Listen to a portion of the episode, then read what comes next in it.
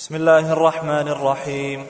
الحمد لله رب العالمين وصلى الله وسلم وبارك على نبينا وإمامنا محمد صلى الله عليه وسلم.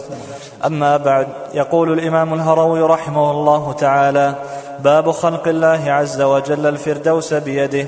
قال حدثنا الإمام عثمان بن إبراهيم إملاء. قال أخبرنا أحمد بن إبراهيم قال حدثنا إسماعيل قال حدثنا أبو يحيى العالي قال حدثنا أحمد بن عمرو بن السر قال وأخبرنا أحمد بن محمد بن منصور بن الحسين بن العالي قال حدثنا محمد بن علي بن الحافظ قال حدثنا محمد بن علي الحافظ بإسرائيل قال حدثنا عبد الرحمن بن أحمد بن محمد بن الحجاج بن راشد بن سعد بمصر قال حدثنا أحمد بن عمرو بن السر قال حدثنا خالي عبد الرحمن بن عبد الحميد المهد المهري أبو الرجاء المصري. قال حدثنا يحيى بن أيوب عن داود بن أبي هند عن أنس بن مالك رضي الله عنه أن النبي صلى الله عليه وسلم قال إن الله عز وجل خلق الفردوس خلق الفردوس وحضرها على كل مشرك ومدمن خمر سكير.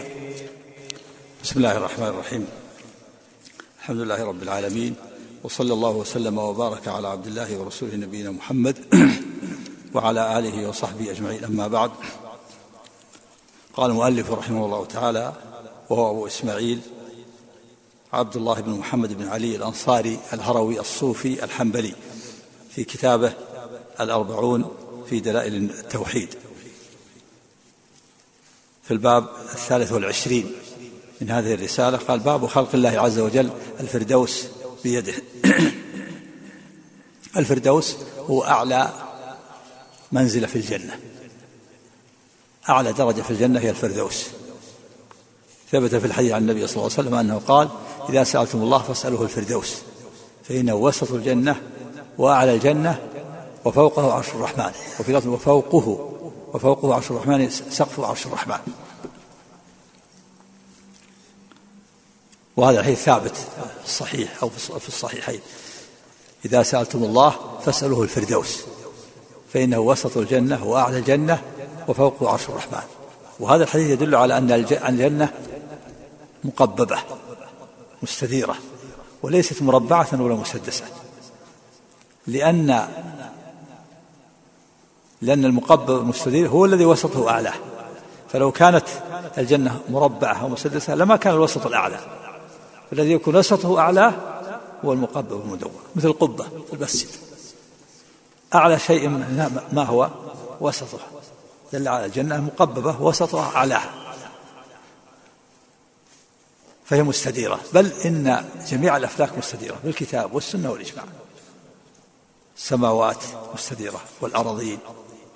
الشمس والقمر يكور الليل على النهار ويكور النهار على الليل. والتكوير والتدوير. قال ابن عباس في فلك كفلك المغزل إلا العرش. فإنه ثبت أن له قوائم كما في الحديث الصحيح إن الناس يصعقون إن الناس يصعقون يوم القيامة فأكون أول من يفيق فإذا موسى آخذ بقائمة من قوائم العرش فلا أدري أفاق قبلي أم جزء بصعقة يوم الطور. فإذا الجنة مخلوقة. الجنة مخلوقة. والدليل على أنها مخلوقة أن أولا النص.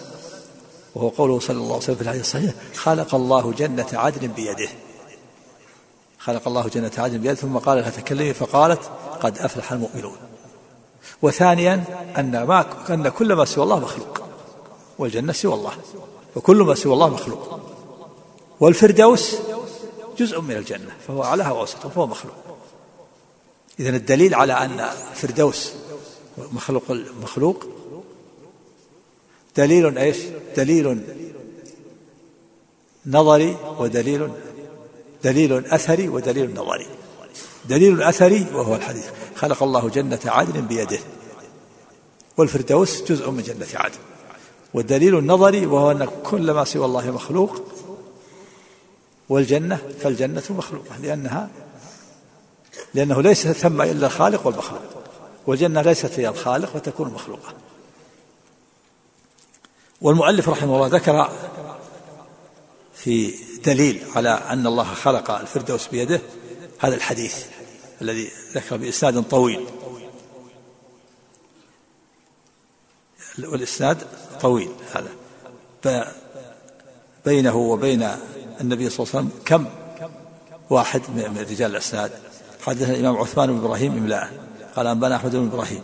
قال حدثنا إسماعيل قال حدثنا أبو يحيى العالي قال حدثنا أحمد بن عمرو بن الصرح قال أنبانا أحمد بن محمد المنصور بن الحسين بن العالي قال حدثنا محمد بن علي الحافظ الإسرائيلي قال حدثنا عبد الرحمن بن أحمد بن محمد بن الحجاج بن راشد بن سعد بن مصر قال حدثنا أحمد بن عمرو بن الصرح قال حدثنا خالد قال حدثنا خالي عبد الرحمن ابن عبد الحميد المهري أبو الرجاء المصري قال حدثنا يحيى بن أيوب عن داود بن أبي هند عن أنس بن مالك رضي الله عنه ثلاثة عشر رجلا. ثلاثة عشر رجل والغالب أن الأسانيد الطويلة تكون فيها فيها ضعف. كل ما قلت الوسائط بين النبي صلى الله عليه وسلم وبين المحدث كلما كان أقرب إلى الصحة ولهذا كان العلماء والمحدثون يهتمون بالإسناد إذا كانت الوسائط قليلة. إذا كان ويسمى ويسمى السند يسمى بالسند العالي. السند العالي. السند العالي هو الذي تقل الوسائط والرجال بين المحدث وبين رسول الله صلى الله عليه وسلم. والعلماء المحدثون يشتاقون إلى السند العالي ويتوقون إليه. لأنه كلما قلت الوسائط قل إمكان الخطأ. والسهو والغلط وإذا قل كان الخطأ والسهو والغلط فإنه فإن المحدث يطمئن إلى صحة الحديث. ولهذا قال بعض السلف ما تشتهي يقول المحدث. محدث مارس الحديث والرجال. قال سند عالي وبيت خالي. يشتهي. ما تشتهي؟ قال سند عالي وبيت خالي. سند عالي يعني ليس بالطويل. بينه وبين النبي بينه وبين النبي عدد محدود وبيت خالي يخلو فيه حتى يشتغل. ما يريد أحد يشغله بيت خالي وسند عالي هذا الذي يشتهي محدثين. تتوق نفسه. ما الذي تشتهي؟ قال سند عالي وبيت خالي. سند تقي الوسط. ولهذا جمع العلماء الثلاثيات ثلاثيات البخاري وثلاثيات الإمام أحمد مسند الإمام أحمد. يعني بينه وبين النبي صلى الله عليه وسلم ثلاثة أشخاص الصحابي والتابع وتابع التابع أو الصحابي والتابعي يعني بين بين بين المؤلف وبين النبي صلى الله عليه وسلم ثلاثة أشخاص. هذا يسمى الثلاثية. ثلاثيات جمع العلماء ثلاثيات البخاري. وجمع العلماء ثلاثيات مسند الإمام أحمد. ثلاثيات المسند وشرح السفاريني العلامة السفاريني. لكن إذا كثر الرجال وكثرت الوسائط كثر احتمال الخطأ. وكل واحد من من الرجال تبحث عنه. هذا السنة طويل جدا ثلاثة عشر رجل بينه وبين النبي صلى الله عليه وسلم. قال عن أنس رضي الله عنه أن النبي صلى الله عليه وسلم قال إن الله عز وجل خلق الفردوس الفردوس هو كما سبق على الجنة وحضرها. خلق الفردوس لماذا أضاع عاد الضمير بصيغة بصيغة التأنيث؟ لأن الجنة الفردوس الجنة. خلق الفردوس يعني الجنة. جنة الفردوس وحضرها على كل مشرك ومدمن خامر سكين. حضرها يعني منعها. منعها على كل مشرك منعها على كل مشرك ومدمن خمر سكير. هذا الحديث ضعيف. ومع الأسف أن المؤلف يأتي بالحديث ضعيفة كثيرة ويعدل عن الحديث الصحيح. لو أتى حديث خلق الله جنة عدن بيده صحيح يكفينا. خلق الله جنة عدن بيده. والفردوس جزء من الجنة. خلق الله جنة عدن بيده. وأيضا فالجنة مخلوقة لأن كل ما سوى الله مخلوق. والجنة والنار عند أهل السنة والجماعة مخلوقتان الآن. مخلوقتان دائمتان. لا تفنيان ولا تبيدان خلافا للمعتزلة الذين يقولون إن الجنة والنار معدومتان الآن ويخلقان يوم القيامة وهذا من جهل مضارعهم المعتزلة يقولون الجنة ما في جنة الآن ولا نار معدومة الآن وإنما يخلقهم الله يوم القيامة شبهتهم ما هي شبهتهم؟ لأنهم قوم يعتمدون على العقول ويطرحون النصوص ويضربون بها عرض الحائط. يقولون شبهتهم يقول لو كانت الآن مخلوقتان لكان وجودهما عبث. ما الفائدة من خلق الجنة والنار؟ ولا ما في أحد الجنة ما في أحد ولا في ما في الجنة أحد ولا في النار أحد. فلو كانت الجنة مخلوقة لكان خلقهما عبث والعبث محال على الله. إذا ما فيه لا جنة ولا نار إنما تخلق يوم القيامة وهذا من جهلهم وضلالهم. أو النصوص دلت على على أن الجنة والنار مخلوقتان. قال الله تعالى عن الجنة أعدت للمتقين. وقال عن النار أعدت للكافرين. أعدت. ثم ومن الأدلة أيضا النبي صلى الله عليه وسلم دخل الجنة في ليلة المعراج ورأى النار أيضا فهما موجودتان الآن. دخل الجنة.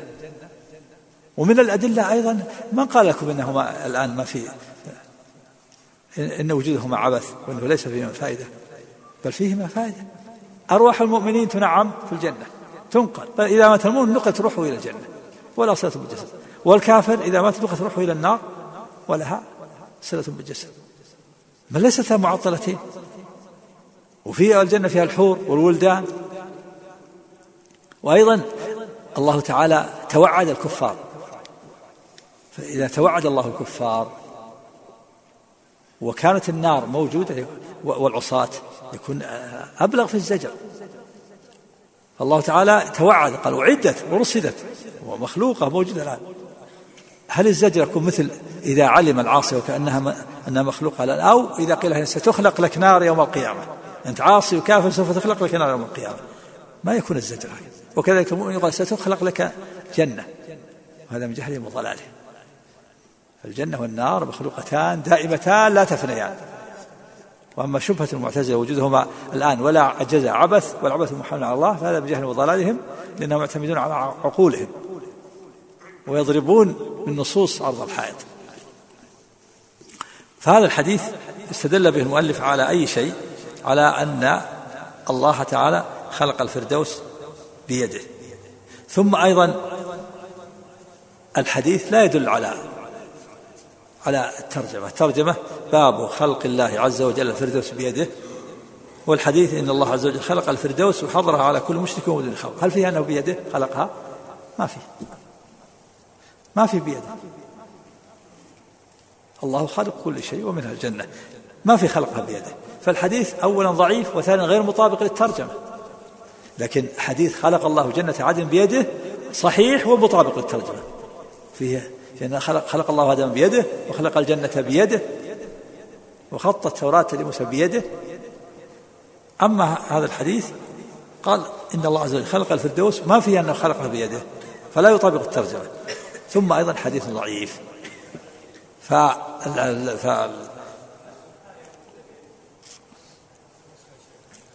ها؟ نعم النسخة عندي ما فيها النسخة المحققة ليس فيها بيده. وعلى كل الحديث ضعيف. الحديث ضعيف. وكان الأولى بالمؤلف رحمه الله أن يأتي بالحديث الصحيح. وخلق الله جنة عدن بيده. وأيضا يضيف إلى هذا أن أن ما أن الله تعالى خالق كل شيء. من الأدلة الله خالق كل شيء. أولا في عندنا دليلان الدليل الأول من القرآن. الله خالق كل شيء. والجنة شيء. فهي مخلوقة. وثانيا الحديث خلق الله جنة عدن بيده. فإذا عندنا دليلان واضحان للترجمة. الله خالق كل شيء ف فتدخل الجنة في عموم كل شيء. والدليل الثاني خلق الله جنة عدن بيده. وهو حديث صحيح وفيه تصريح بأنها بأن الله خلقها بيده. أما هذا الحديث فهو حديث ضعيف وليس فيه الطبعة المحققة بيده. هذا حديث كما ذكر محقق رواه البيهقي في شعب الإيمان. وكذلك أيضا أورده السيوطي في الدر المنثور وعزاه للديلمي وابن عساكر وأورده الديلمي في الفردوس وقال الحافظ التهذيب تهذيب داود بن أبي هند اسمه دينار بن عذافر. و روى عن أنس خمسة أحاديث لم يسمعها منه. وكان من خيار البصرة إلا أنه يهم إذا حدث من حفظه. فعلى كل حال المؤلف رحمه الله ذكر السند وما ذكر السند فهذا عذر له لأن العلماء يذكرون الأحاديث بالسند. ولكن نقول آه، ينبغي آه، لو آه، لو أن المؤلف أضاف إلى هذا الأحاديث الحديث الصحيح والآية الكريمة وإذا أضاف إلى هذا الحديث ويكون شاهد لا بأس. لكن يذكر الحديث الضعيف ولا يذكر الحديث الصحيح ولا الآية الكريمة المطابق للترجمة. على كل حال الترجمة يعني صحيحة والله خلق الفردوس بيده وخلق الجنة بيده ودليلها ولها دليلان. الأول قول الله تعالى الله خالق كل شيء والثاني الحديث الصحيح خلق الله جنة عدن بيده. نعم. باب إثبات الخط لله عز وجل. قال أخبرنا أحمد بن محمد الداري. قال وأحمد بن حمدان قال وأحمد بن حمدان قال حدثنا الشاركي. قال حدثنا أبو يعلى الموصلي. قال حدثنا عمرو بن محمد الناقد. قال حدثنا ابن عيينة عن عمرو بن دينار. قال حدثنا طاووس قال سمعت أبا هريرة رضي الله عنه يحدث عن النبي صلى الله عليه وسلم أنه قال احتج موسى وآدم عليهما الصلاة والسلام فقال موسى أنت أبونا خيبتنا وضيعتنا وأخرجتنا من الجنة. قال فقال آدم يا موسى اصطفاك الله عز وجل بكلامه وخط لك التوراة بيده تلومني على أمر قد قدره الله عليه تلومني على أمر قد قدره الله علي قبل أن يخلقني بأربعين سنة. قال فحج آدم موسى فحج آدم موسى ثلاثا نعم هذا الباب الرابع والعشرين من أبواب الرسالة. باب إثبات الخط لله عز وجل. والخط فالخط صفة من صفات الله صفة من صفات الفعلية وصفة الله نوعان.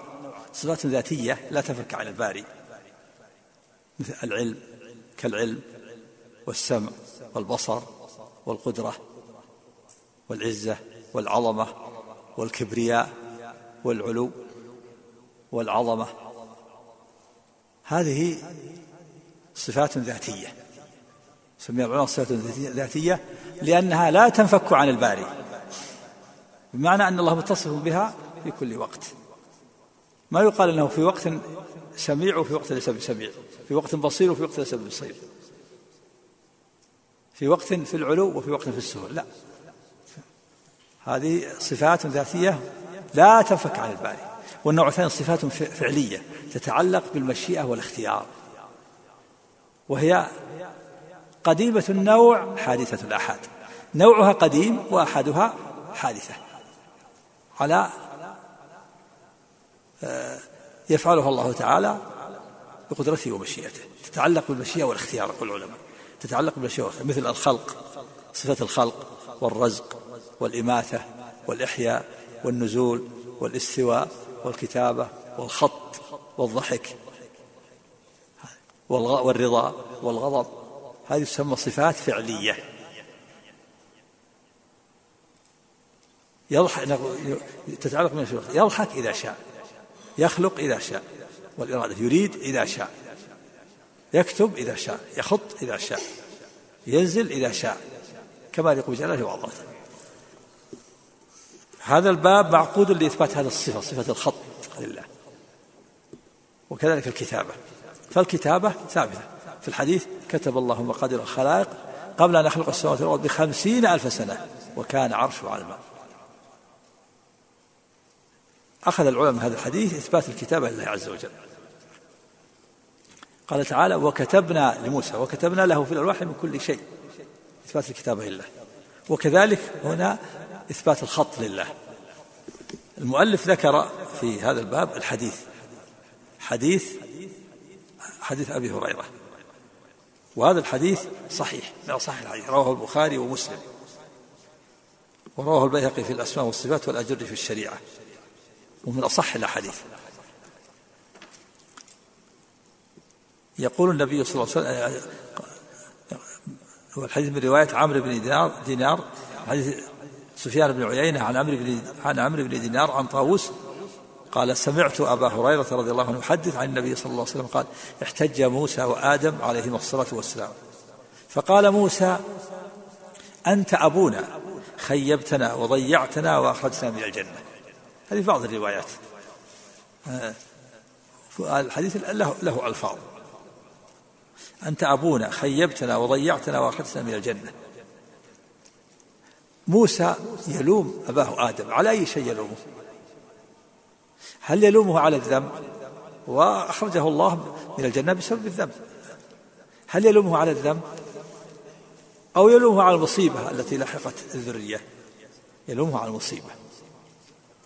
يلومه على المصيبة التي لحقت الذرية بسبب الخروج من الجنة. فقال موسى أنت أبونا خيبتنا وضيعتنا وخرجنا من الجنة. وفي اللفظ الآخر أنت آدم.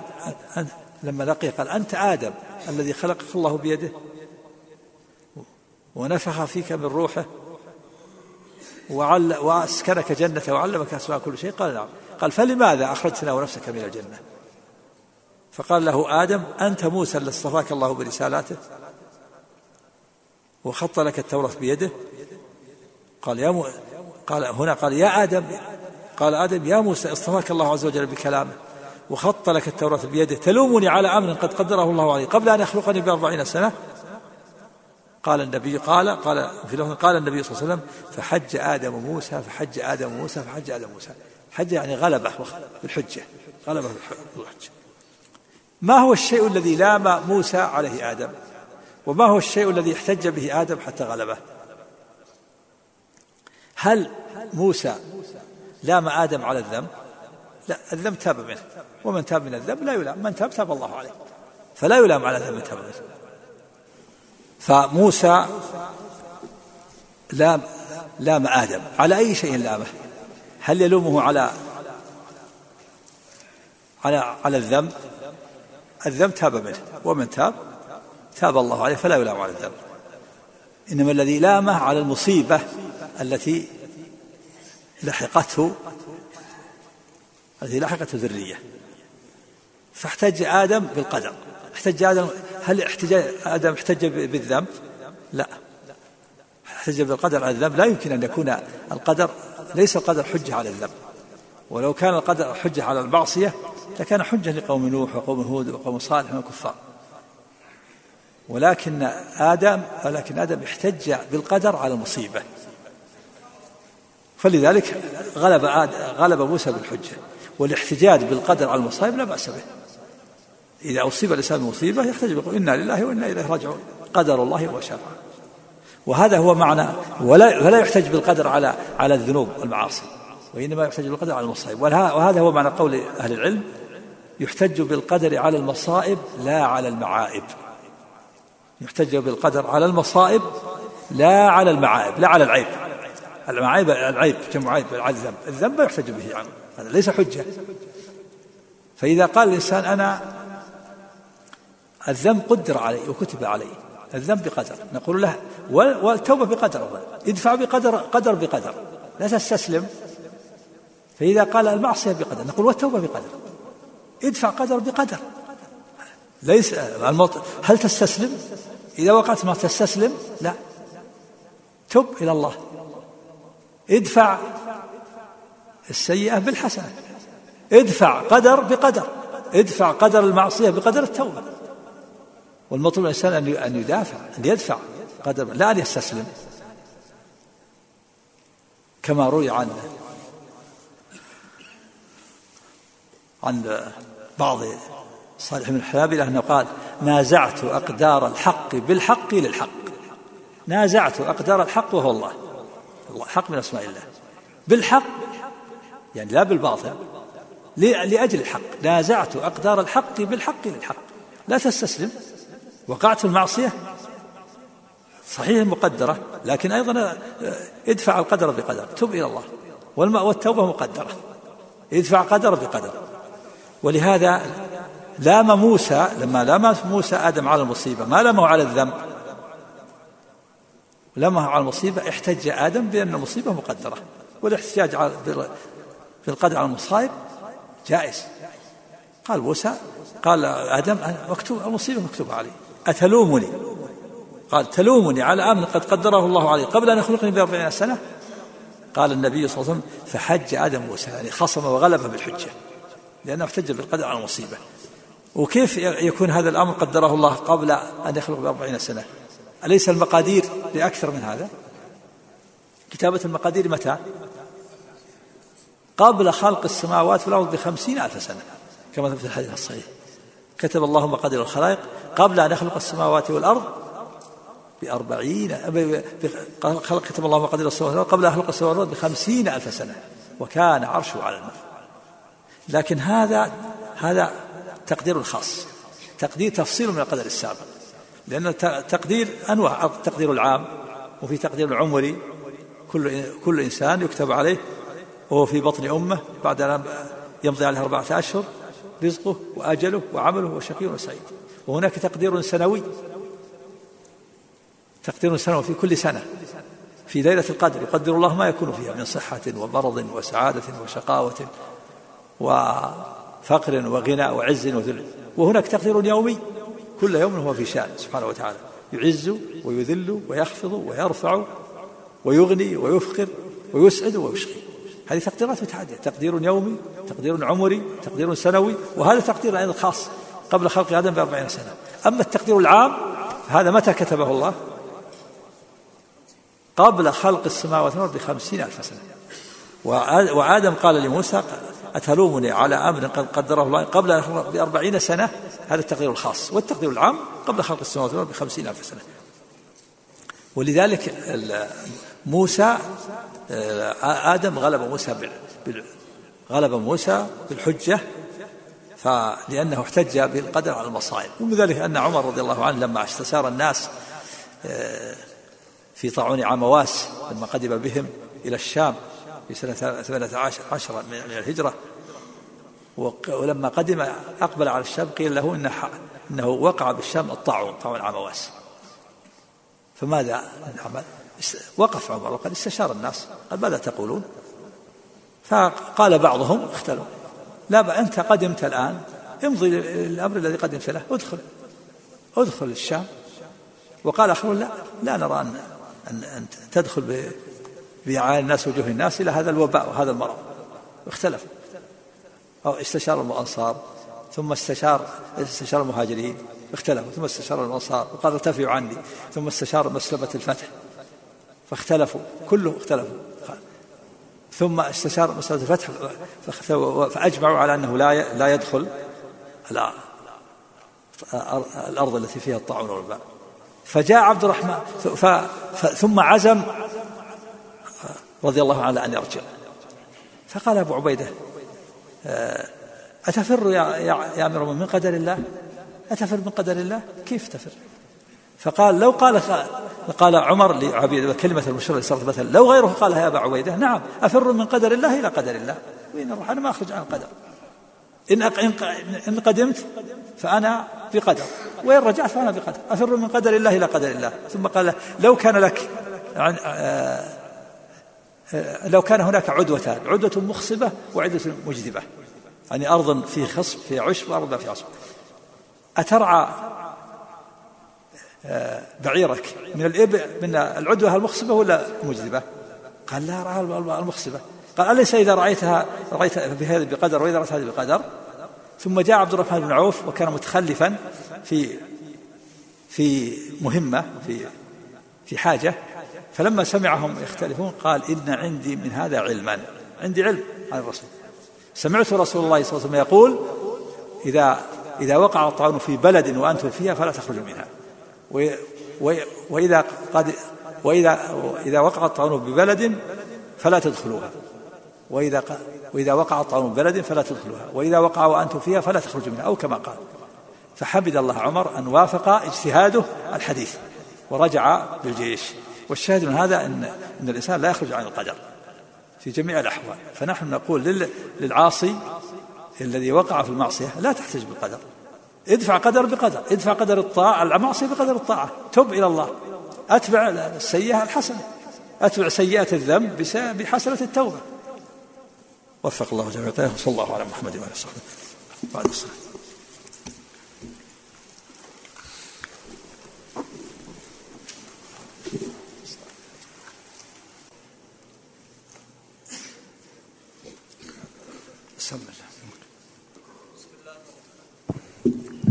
بسم الله الرحمن الرحيم. قال المصنف رحمه الله تعالى باب أخذ الله صدقة المؤمن بيده. قال أخبرنا طاهر بن محمد بن علي قال أخبرنا حامد بن محمد قال أخبرنا علي بن عبد الله قال حدثنا أبو نعيم قال أخبرنا سفيان عن عبد الله قال أخبرنا السائب عن عبد الله بن أبي قتادة المحاربي.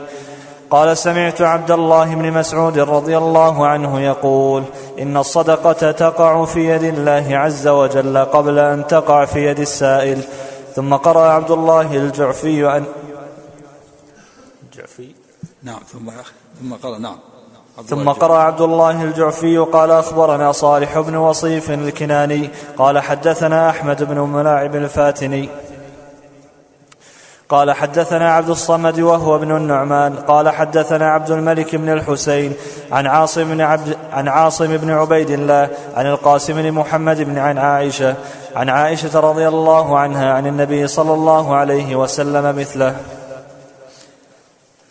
بسم الله الرحمن الرحيم الحمد لله والصلاه والسلام على رسول الله وعلى اله وصحبه اما بعد فهذا الباب الخامس والعين هذا الباب الخامس والعشرين من أبواب هذه الرسالة قال المؤلف رحمه الله باب أخذ الله صدقة المؤمن بيده ثبت في الحديث الصحيح أن النبي صلى الله عليه وسلم قال ما معناه إن المؤمن تصدق بعدل ثمرة. أخذها الله بيده. فيربيها كما يربي أحدكم فلوه حتى تكون مثل الجبل.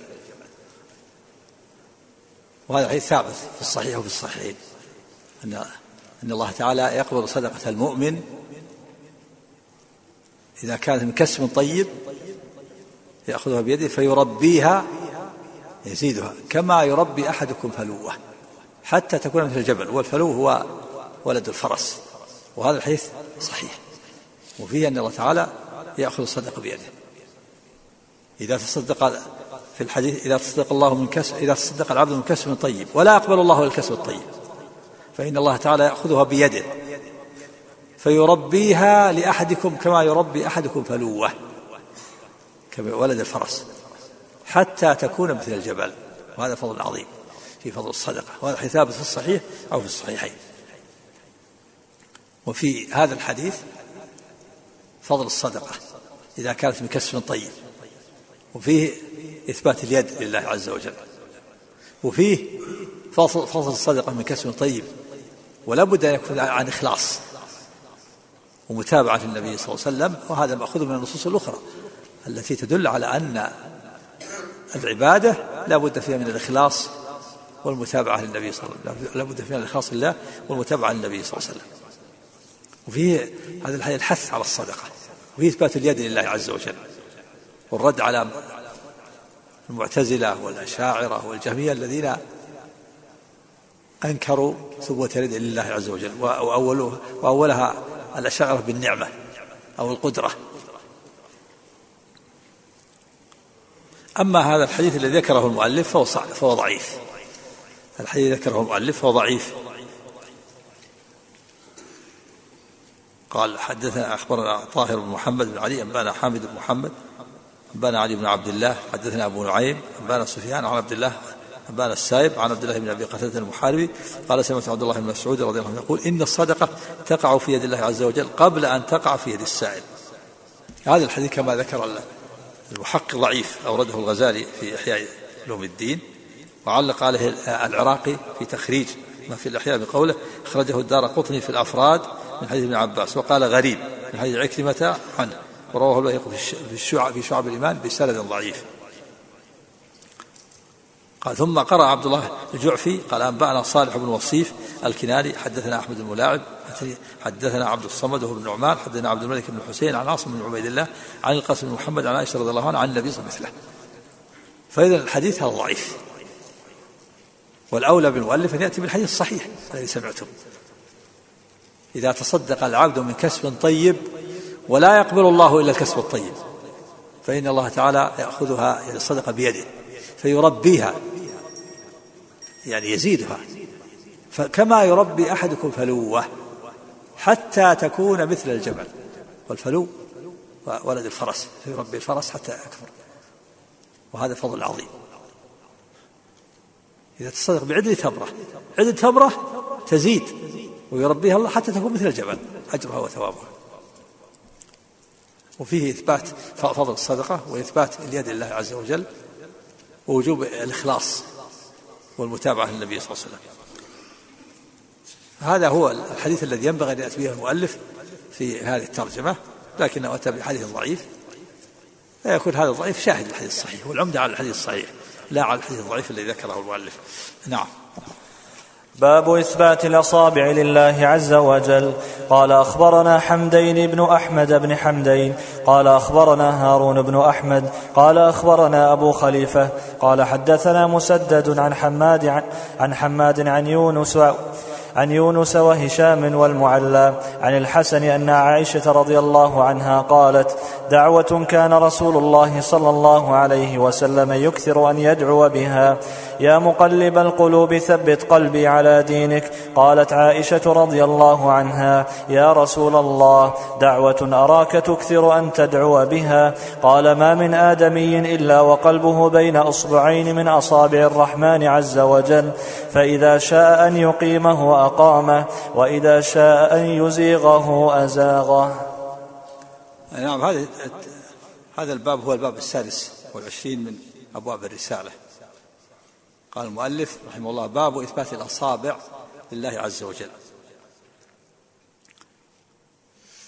والأصابع جمع إصبع ثابتة لله عز وجل صفة من صفات الله عز وجل كما يقوم بجلاله الله وعظمته.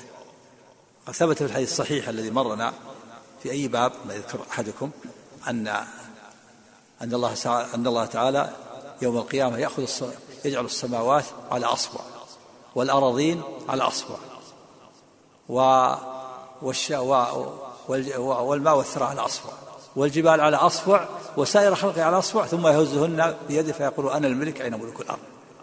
هذا الحديث صحيح. وفيه إثبات خمسة أصابع لله عز وجل. كما يليق بجلاله وعظمته. لله أصابع لا تشبه أصابع المخلوق. في أي باب مرنا هذا؟ أمس. باب من يذكر منكم؟ ها؟ باب الرابع. نعم. نعم باب قبول صفات الله تعالى من كفة الخلق. قال جاء حبر من الكتاب إلى رسول الله صلى الله عليه وسلم. قال يا محمد إن الله تعالى يضع السماوات على إصبع والأراضين على أصبع والجبال على أصبع والثرى على أصبع ثم يقول أنا الملك. هذا في صفحة 25 قلت لكم إن في الرواية الأخرى هنا هذه الرواية فيها أربعة أصابع. والرواية الأخرى خمسة أصابع وسائر خلقه على أصبع.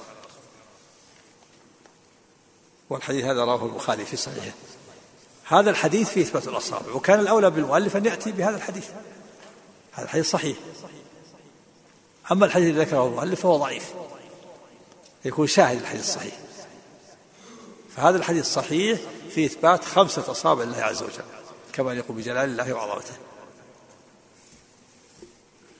وفيها أن النبي صلى الله عليه وسلم آه، ضحك حتى بدت نواجذه تصديقا لقول الحبر من أحبار اليهود. أما هذا الحديث وكذلك أيضا هناك دليل آخر. دليل آخر أيضا ثبت في صحيح مسلم في إثبات الأصابع وهو قول النبي صلى الله عليه وسلم في الحديث الصحيح الذي رواه الإمام مسلم عن عائشة رضي الله عنها أن النبي صلى الله عليه وسلم كان قالت كان كان رسول الله صلى الله عليه وسلم يكثر أن يقول يا مقلب القلوب ثبت قلبي على دينك.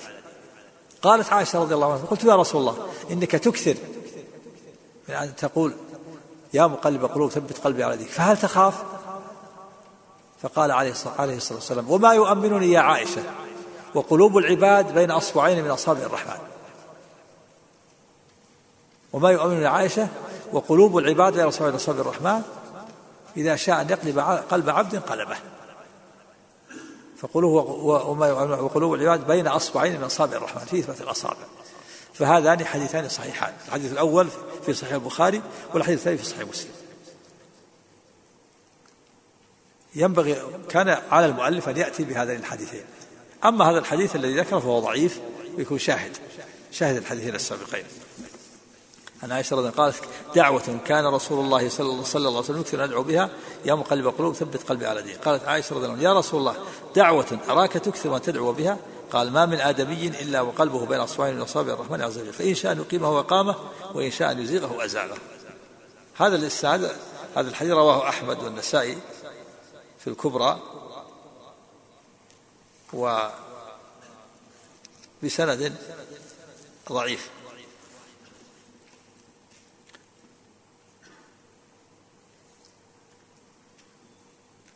رواية لأنه من رواية الحسن البصري عن عائشة.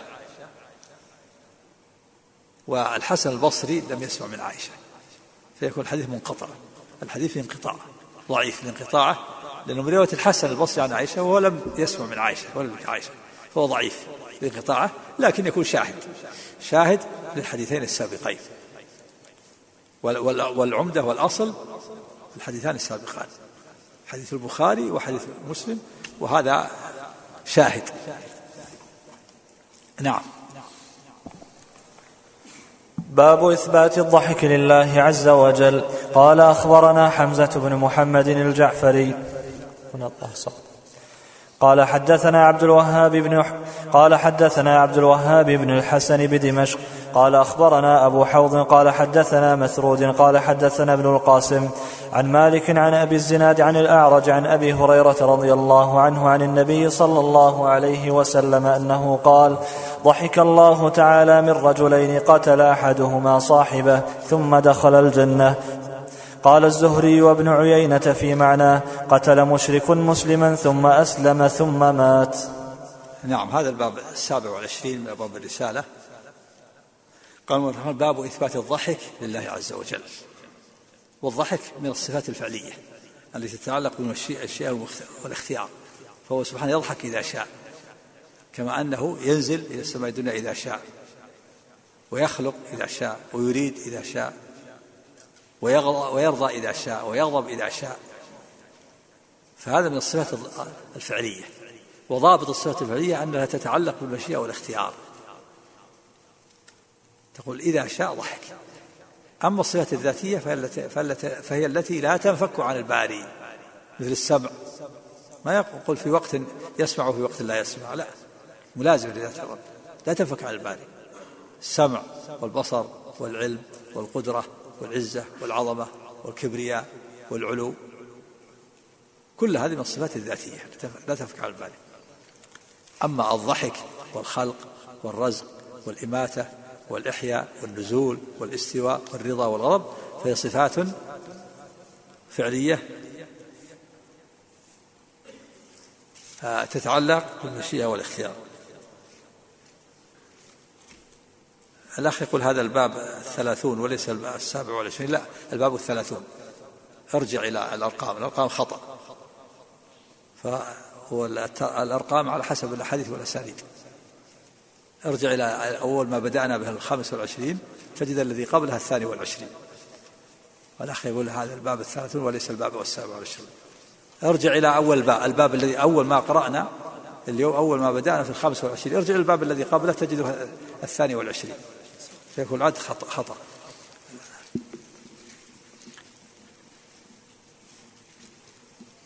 و فهذا الباب فيه إثبات الضحك لله عز وجل. و وهذا الحديث ذكر فيه المؤلف حديث أبي هريرة عن النبي صلى الله عليه وسلم ضحك الله تعالى من رجلين قاتل أحدهما صاحبه ثم دخل الجنة. واللفظ الآخر يضحك الله إلى رجلين يقتل أحدهما الآخر كلاهما يدخلان الجنة.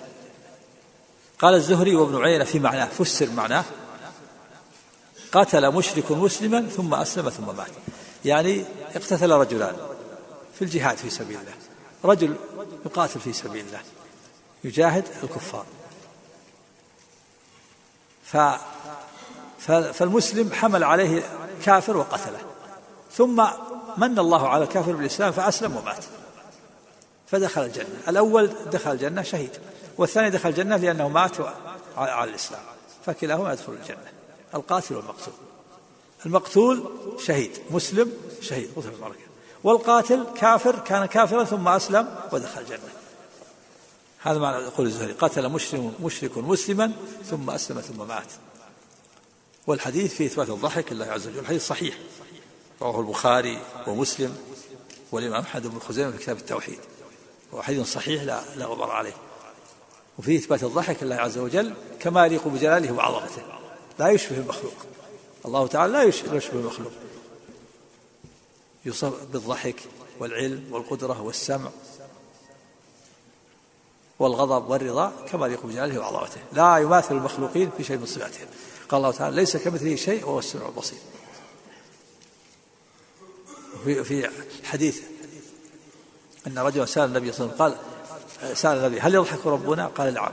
قال لن نعدم من رب يضحك خيرا. هذا الحديث الآخر أيضا حديث اخر في إثبات الضحك لله عز وجل. في عدة أحاديث في إثبات الضحك لله عز وجل كما يقول جلاله وعظمته نعم. باب إثبات القدم لله عز وجل. قال أخبرنا محمد بن موسى الصيرفي قال حدثنا الأصم قال حدثنا حمدان الوراق قال حدثنا موسى بن إسماعيل قال حدثنا أبان عن قتادة عن أنس رضي الله عنه أنه قال قال رسول الله صلى الله عليه وسلم يلقى في النار فتقول هل من مزيد حتى ينزل رب العزة حتى ينزل رب العزة حتى ينزل حتى ينزل نعم. حتى ينزل حتى ينزل رب العالمين فيها قدمه. حتى ينزل في حتى ينزل رب العالمين فيها قدمه. فتقول قط قط. نعم هذا الباب الثامن والعشرين. باب إثبات القدم لله عز وجل. ذكر في حديث أنس. وفيه أن النار يلقى في النار يعني من العصاة والكفرة. فلا تزال النار تقول هل من مزيد حتى ينزل رب العالمين في قدمه فتقول قط قط. واللفظ اللفظ المعروف في الحديث لا تزال جهنم يلقى فيها يعني العصاة والكفرة. وتقول هل من مزيد حتى يضع فيها رب العزة قدمه. فينزوي بعضها إلى بعض تقول قاطن قاطن. وفي لفظ تقول حسبي حسبي يكفيني يكفيني. ثلاث وهذا الحديث صحيح من أصح الحديث. رواه البخاري ومسلم الشيخان البخاري ومسلم. وابن خزيمة. من طرق عن قتادة عن أنس رضي الله عنه. فهذا الحديث حديث صحيح. وفيه إثبات القدم لله عز وجل كما يليق بجلاله وعظمته. وفي اللفظ الآخر حتى الله فيها رجلة كما سيأتي في الباب الذي بعده. الحديث صحيح. وثابت وفيه إثبات القدم لله عز وجل. لا يشبه قدم المخلوق كما يقول بجلالة وعظمته وفيه إثبات وفيه أن النار إثبات النار وأن الله أعدها للعصاة والكفرة. نعم. باب الدليل على أن القدم هو الرجل. قال أخبرنا عبد الرحمن بن محمد المحبوري قال حدثنا أحمد بن عبد الله بن نعيم قال حدثنا حاتم قال حدثنا سلمة قال حدثنا عبد الرزاق قال أخبرنا معمر عن همام بن منبه عن أبي هريرة رضي الله عنه عن رسول الله صلى الله عليه وسلم بهذا الحديث وقال فيه حتى يضع حتى يضع الله عز وجل رجله فيها فتقول قط قط. نعم هذا الباب التاسع والعشرين فيه وهو تابع للباب السابق. قال باب الدليل على أن القدم هو الرجل. وذكر في الحديث السابق لكن من عن همام بن منبه عن أبي هريرة رضي الله عنه عن رسول الله صلى الله عليه وسلم بهذا الحديث السابق الحديث السابق وقال فيه حتى يضع الله عز وجل رجله فيها. استدل بها المؤلف على أن الرجل هو القدم. فتقول قط قط. وفي لفظ حسبي حسبي يكفيني يكفيني. هذا هو الحديث السابق رواه البخاري ومسلم وابن خزيمة. في في رواية حتى يضع في رب العزة قدمه وفي رواية حتى يضع في رب العزة رجله. نعم. باب الهرولة لله إثبات الرجل والقدم لله عز وجل كما يقول جلاله وعظمته. نعم. باب الهرولة لله عز وجل. قال أخبرنا محمد بن موسى الصيرفي. قال حدثنا الأصم. قال حدثنا هارون بن سليمان. قال حدثنا عبد الرحمن بن مهدي عن شعبة عن الأعمش عن أبي صالح عن أبي هريرة رضي الله عنه عن النبي صلى الله عليه وسلم أنه قال قال عز وجل أنا عند ظن عبدي بي وأنا معه إذا دعان وإن تقرب مني شبرا تقربت منه ذراعا وإن تقربت وإن تقرب مني ذراعا وإن جاءني يمشي جئته هرولة. هذا الباب الثلاثون. وهو باب الهرولة لله عز وجل. ذكر فيه حديث أبي هريرة وهذا الحديث حديث صحيح. رواه الشيخان البخاري ومسلم. وهو حديث من أصح الأحاديث. والهرولة آه، هو الإسراع في المشي. الإسراع في المشي يقال له هرولة ذكر في حديث أبي هريرة عن النبي صلى الله عليه وسلم قال قال الله عز وجل أنا عند ظن عبدي بي وأنا معه إذا دعان. وإن تقرب مني شبرا تقربت مني ذراعا. وإن تقرب مني ذراعا هنا في في في رواية البخاري وإن تقرب مني ذراعا تقربت منه باعا. وإن جاءني يمشي جئته هرولة. آه الحديث في إثبات الهرولة لله عز وجل. كما يليق بجلال الله وعظمته. و آه، وهي كسائر الصفات. تثبت لله على ما يليق بجلال وعظمته لا لا تشبه هرولة المخلوق.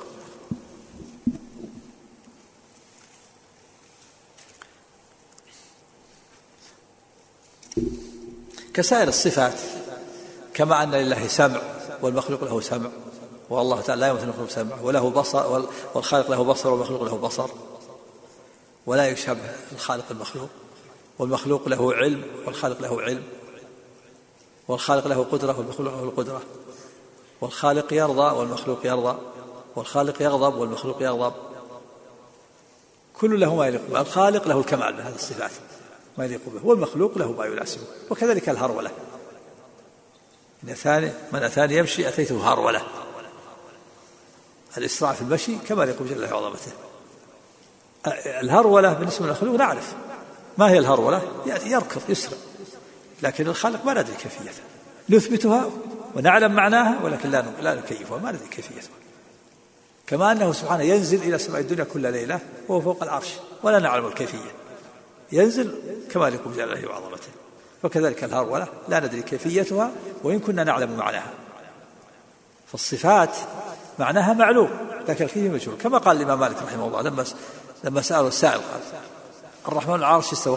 كيف استوى؟ فقال مالك الاستواء معلوم. يعني معلوم معناه في اللغة العربية. استقر وعلى وصعد والكيف مجهول؟ كيفية استواء الله. كيفية استواء المخلوق؟ معلوم. أنا استويت على الكرسي. يعني جالس على الكرسي. لكن استواء الرب على العرش؟ لا لا نعلم كيفيته. فالرب استوى على العرش وغير محتاج إلى العرش. هو الحامل العرش واللي حمل العرش بقوته وقدرته. أنا محتاج إلى الكرسي. لو سقط الكرسي سقطت. الرب ما يحتاج إلى العرش. ولهذا المشبهة الذي شبه الله بخلقه يقولون استواء الرب على العرش مثل استواء المخلوق على الدابة وعلى الفلك. فلو سقطت الدابة سقط المخلوق سقط الراكب. ولو انخرقت السفينة سقط الراكب عليها. قالوا فقياس ذلك لو سقط العرش لسقط الرب. تعالى الله عما يقولون. هؤلاء المشبهة كفرة. من شبه الله بخلق كفر. لكن أهل السنة والجماعة يقولون إن الرب العرش استواء يليق بجلاله وعظمته لا نعلم كيفيته. وكذلك الهرولة لا نعلم كيفيته. كما تليق كما يليق بجلال الله وعظمته. وبعض المؤولين يؤول هذا الحديث ك كالأشاعرة. النووي رحمه الله في رياض الصالحين يفسر هذا الحديث. قال من أتاني من تقرب مني شبرا تقربت منه ذراعا ومن تقرب مني ذراعا تقربت منه باعا ومن أتاني يمشي أتيته هرولة قال المعنى أن الله أسرع بالخير من العبد وأن الله لا يقطع الثواب من العبد حتى يقطع العبد العمل. هذا تفسير النووي. نقول هذا تأويل. نقول هذا ليس هو الصفة هذا أثر الصفة. نقول نثبت الهرولة لله عز وجل ونثبت التقرب من تقرب مني شيئا تقربت منه ولا نعلم الكيفية لكن نقول من آثار من ثمرة هذه الصفات أن الله أسرع بالخير من العبد وأن الله لا يقطع الثواب من العبد حتى يقطع العبد العمل. هذا أثر الصفة وليس هو الصفة.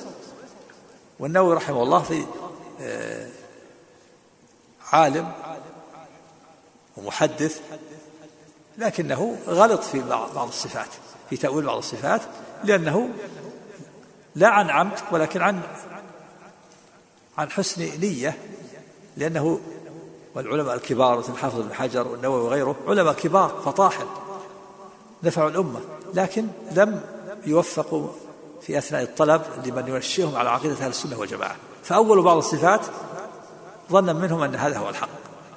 فالله يعفو عنا وعنهم ومن ذلك النووي قال إن معنى تقرب مني شر وأن تقربت مني ذراعا أن المعنى أن الله أسرع بالخير من العبد وأن الله لا يقطع الثواب من العبد حتى يقطع العبد العمل. نقول هذا أثر الصفة وليس هو الصفة. مثل الرحمة صفة من صفات الله عز وجل. من أثر هذه الصفة الرحمة أن الله تعالى يرحم عباده وأمر برحمة الفقراء والضعفاء والمساكين. هذا أثر الصفة. والصفة تليق تقوم بالله عز وجل. فكذلك هنا نقول هذه الصفة تليق بالله وتقوم به ومن أثرها أن الله أسرع بالخير من العبد وأن الله لا يقطع الثواب من العبد حتى يقطع العبد العمل. وقوله وهذا الحديث يسمى عند أهل العلم حديث قدسي من كلام الله عز وجل لفظا ومعنى. قال الله عز وجل لأن الرسول صلى الله عليه وسلم نسبه إلى الله وأضافه إلى الله. عن أبي هريرة عن النبي قال الله عز وجل. فهذا من كلام الله لفظا ومعنى مثل القرآن. القرآن كلام الله لفظا ومعنى. والحديث القدسي كلام لفظا ومعنى. لكن كلام الله يتفاضل فالحديث القدسي يختلف عن القرآن. القرآن لا يمسه إلا متوضأ. والحديث القدسي يمسه غير متوضأ. القرآن يتعبد بتلاوته. والحديث القدسي لا يتعبد بتلاوته. القرآن يقرأ في الصلاة. والحديث القدسي لا يقرأ في الصلاة. القرآن معجز. بألفاظه ومعانيه الحديث القدسي ليس معجزا وهكذا.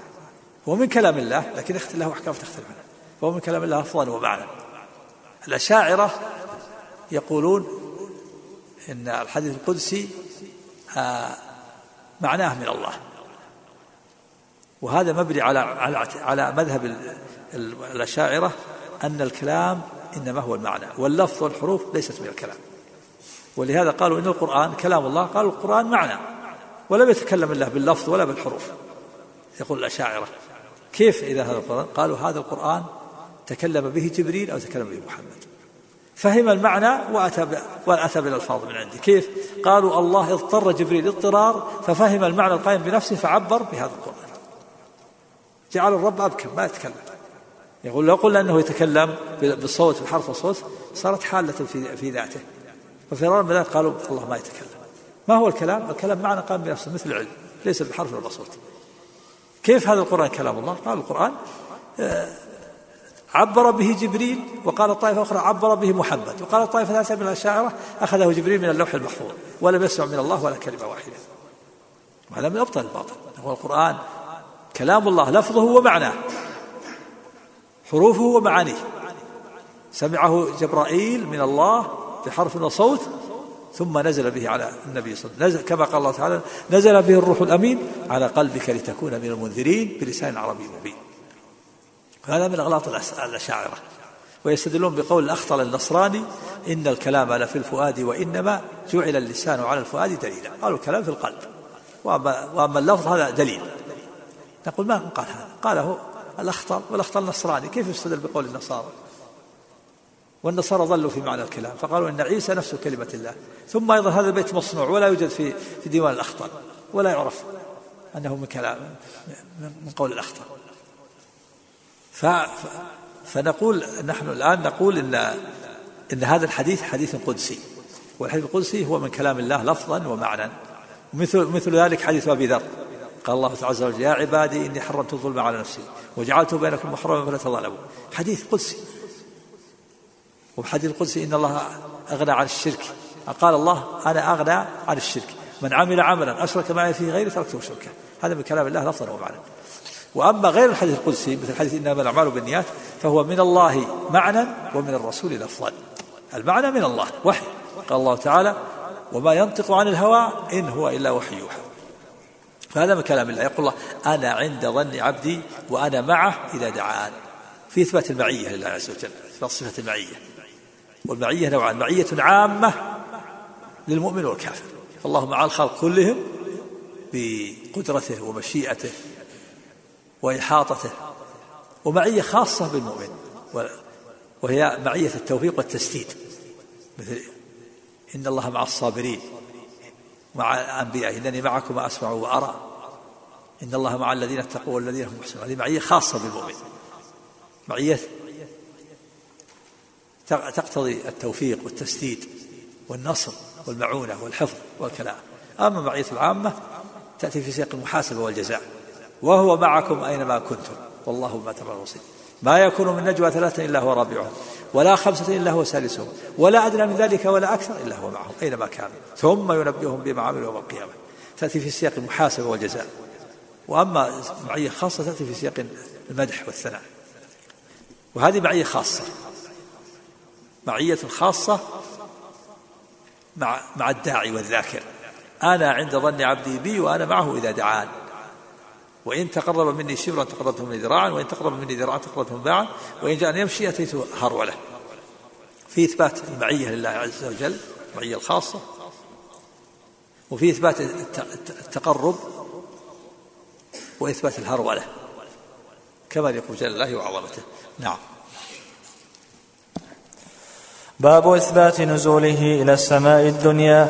قال أخبرنا محمد بن موسى الصيرفي قال حدثنا محمد بن عبد الله الصفار قال حدثنا ابن أبي الدنيا قال حدثنا القاسم بن هشام قال حدثنا أبو مسهر قال أخبرنا إسماعيل بن عبد الله بن إسماعيل بن سماعة قال أخبرنا الأوزاعي قال حدثني يحيى بن أبي كثير قال حدثني هلال بن أبي ميمونة أنه قال حدثني عطاء بن يسار قال حدثني قال حدثني رفاعة بن عرابة الجهني رضي الله عنه أنه قال قال رسول الله صلى الله عليه وسلم إذا مضى شطر الليل أو قال ثلثاه ينزل الله عز وجل إلى سماء الدنيا فيقول لا أسأل عن عبادي غيري من ذا الذي سألني فأعطيه من ذا الذي يدعوني أستجب له من ذا الذي يستغفر أغفر له حتى ينفتح الصبح. نعم. هذا الباب الحادي والثلاثون. باب إثبات نزوله يعني الرب سبحانه إلى السماء الدنيا. إثبات نزول الرب إلى السماء الدنيا. نزول الرب إلى السماء الدنيا ثابت في الأحاديث الصحيحة ثابت بالأحاديث المتواترة وهو قوله عليه الصلاة والسلام ينزل ربنا كل كل ليلة إلى سماء الدنيا. حين يبقى ثلث الليل الآخر فيقول من يدعوني فأستجيب له. من يسألني فأعطيه؟ من يستغفرون فأغفر له حتى يطلع الفجر. هذا الحديث ثابت في الصحاح والسنن والمسانيد حتى إنه بلغ حد التواتر. حديث عظيم. حديث متواتر في الصحاح والسنن والمسانيد. أن الله ينزل كل ليلة إلى سماء الدنيا حين يبقى ثلث الليل الآخر. فيقول من يدعوني فأستجيب له من يسألوني فأعطيه من يستغفرون فأغفر له حتى يطلع الفجر. فيه إثبات النزول لله عز وجل إلى سماء الدنيا كما يليق بجلاله وعظمته. كيف ينزل؟ لا تسأل كيف لا تقل كيف لا تسأل الكيف بل هو ينزل ولا يعلم الكيف إلا الله. كما قال الإمام مالك الاستواء معلوم والكيف مجهول. وهذا تلقته الأمة بالقبول يقال في جميع الصفات يقال النزول معلوم والكيف مجهول والإيمان به واجب والسؤال عنه بدعة. ينزل ما نعلم الكيفية. هو ينزل وهو فوق سماء الدنيا سبحانه وتعالى. كما يليق بجلاله وعظمته. إذا ثبوت النزول ثبوت نزول نزول الرب سبحانه إلى سماء الدنيا ثابت بالحديث المتواتر بالأحاديث المتواترة. بلغت حد التواتر في الصحاح والسنن والمسانيد وهو حديث ينزل ربنا كل ليلة إلى سماء الدنيا حين يبقى ثلث الليل الآخر. فيقول من يدعوني فأستجيب له من يسألني فأعطيه من يستغفرني فأغفر له. وهذا الحديث رواه البخاري ومسلم وأبو داود والترمذي والنسائي رواه في الصحاح والسنن والمسانيد.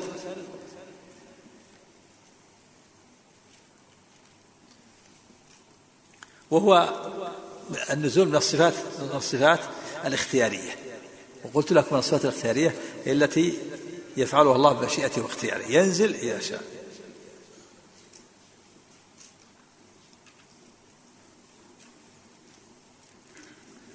و وأهل البدع أولوا هذه الصفات. قال قال بعضهم ينزل تنزل رحمته. وقال بعضهم ينزل ينزل ملك. فيقول الملك كيف؟ تنزل رحمته؟ الرحمة ما تنزل إلى آخر الليل في كل وقت الرحمة. رحمة الله تنزل في كل وقت. والذي يقول إنه ملك. الملك يستطيع أن يقول من يدعوني فأستجيب له؟ هل يستطيع مخلوق يقول هذا؟ من؟ من يسألني فأعطيه. من يدعوني فأستجيب له. من يسألني فأعطيه. من يستغفر فأغفر له. هل هل الملك يقول هذا؟ هل يستطيع مخلوق يقول هذا؟ هذا من أبطل الباطل. تأويل أهل البدع. البدع من الأشاعرة ينفون صفة النزول. طيب جاءهم الحديث ماذا؟ ماذا يعملون به؟ راحوا يأولون قال بعضهم ينزل ربنا تنزل رحمة ربنا. قالوا في تقدير. والتقدير تنزل رحمة ربنا. قال بعضهم ينزل ملك هذا باطل. أولا قول تنزل تنزل رحمة ربنا. معناه ما تنزل إلا في آخر الليل. في أول الليل ما في رحمة. ما تنزل رحمة. رحمة الله في كل وقت تنزل. وكذلك يقول ينزل ملك. اللي ينزل ملك. الملك يقول من يس من من يدعوني فأستجيب له. من يسألني فأعطيه. من يستغفر له هذا لا يقوله. الرب صريح. الرسول صلى الله عليه وسلم أفصح الناس. يقول ينزل ربنا. كل ليلة سبعة فيقول من يدعوني فاستجيب له من يسألني فأعطيه. و أما هذا هذا الحديث السند الذي ذكره المؤلف فيه ضعف. قال قال الرسول إذا مضى شطر الليل أو قال ثلثاه ينزل الله عز وجل إلى سماء الدنيا. فيقول لا أسأل عن عبادي غيري. من ذا الذي سألني فأعطيه؟ من ذا الذي يدعوني أستجيب له؟ من ذا الذي يسألني أغفر له؟ حتى ينفتح الصبح. بهذا اللفظ ضعيف هذا. رواه أحمد النسائي في الكبرى وابن ماجه. لكن الحديث ثابت في الصحاح والسنن والمسانيد بهذا اللفظ. ينزل ربنا كل ليله إلى سماء الدنيا. فيقول من يدعوني فأستجيب له. من يسألني فاعطيه من يستغفرني فاغفر له. ولا أدري لماذا المؤلف اختار الحديث ضعيفة أو الألفاظ الحديث أو السند ضعيفة.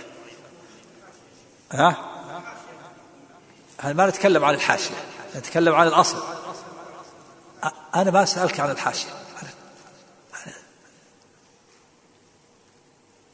وش عليه من الحاشية؟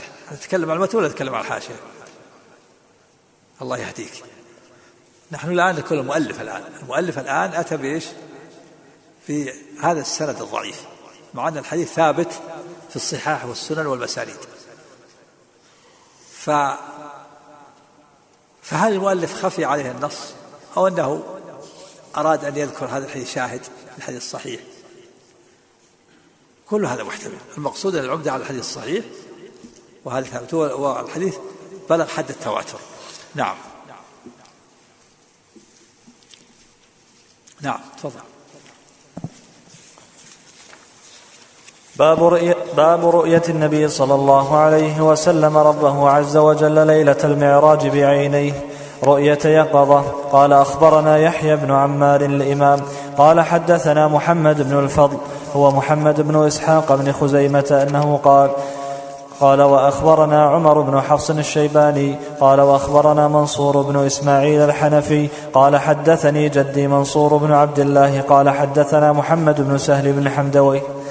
قال حدثنا محمود بن آدم حا قال وأخبرنا محمد بن محمود قال حدثنا النعيمي قال حدثنا حاتم بن محبوب حا قال وأخبرنا الإمام يحيى قال حدثنا محمد بن الفضل بن محمد بن إسحاق بن خزيمة قال أخبرنا جدي قال حدثنا عبد الجبار بن العلاء قال قال ابن خزيمة وأخبرنا سعيد بن عبد الرحمن المخ... بن عبد الرحمن المخزومي قالوا جميعا حدثنا سفيان بن عيينة عن عمرو بن دينار عن عكرمة أنه قال قال ابن عباس رضي الله عنه وما جعلنا الرؤيا التي أريناك إلا فتنة للناس. قال هي رؤيا عين هي رؤيا عين رآها رسول الله صلى الله عليه وسلم ليلة أسري به.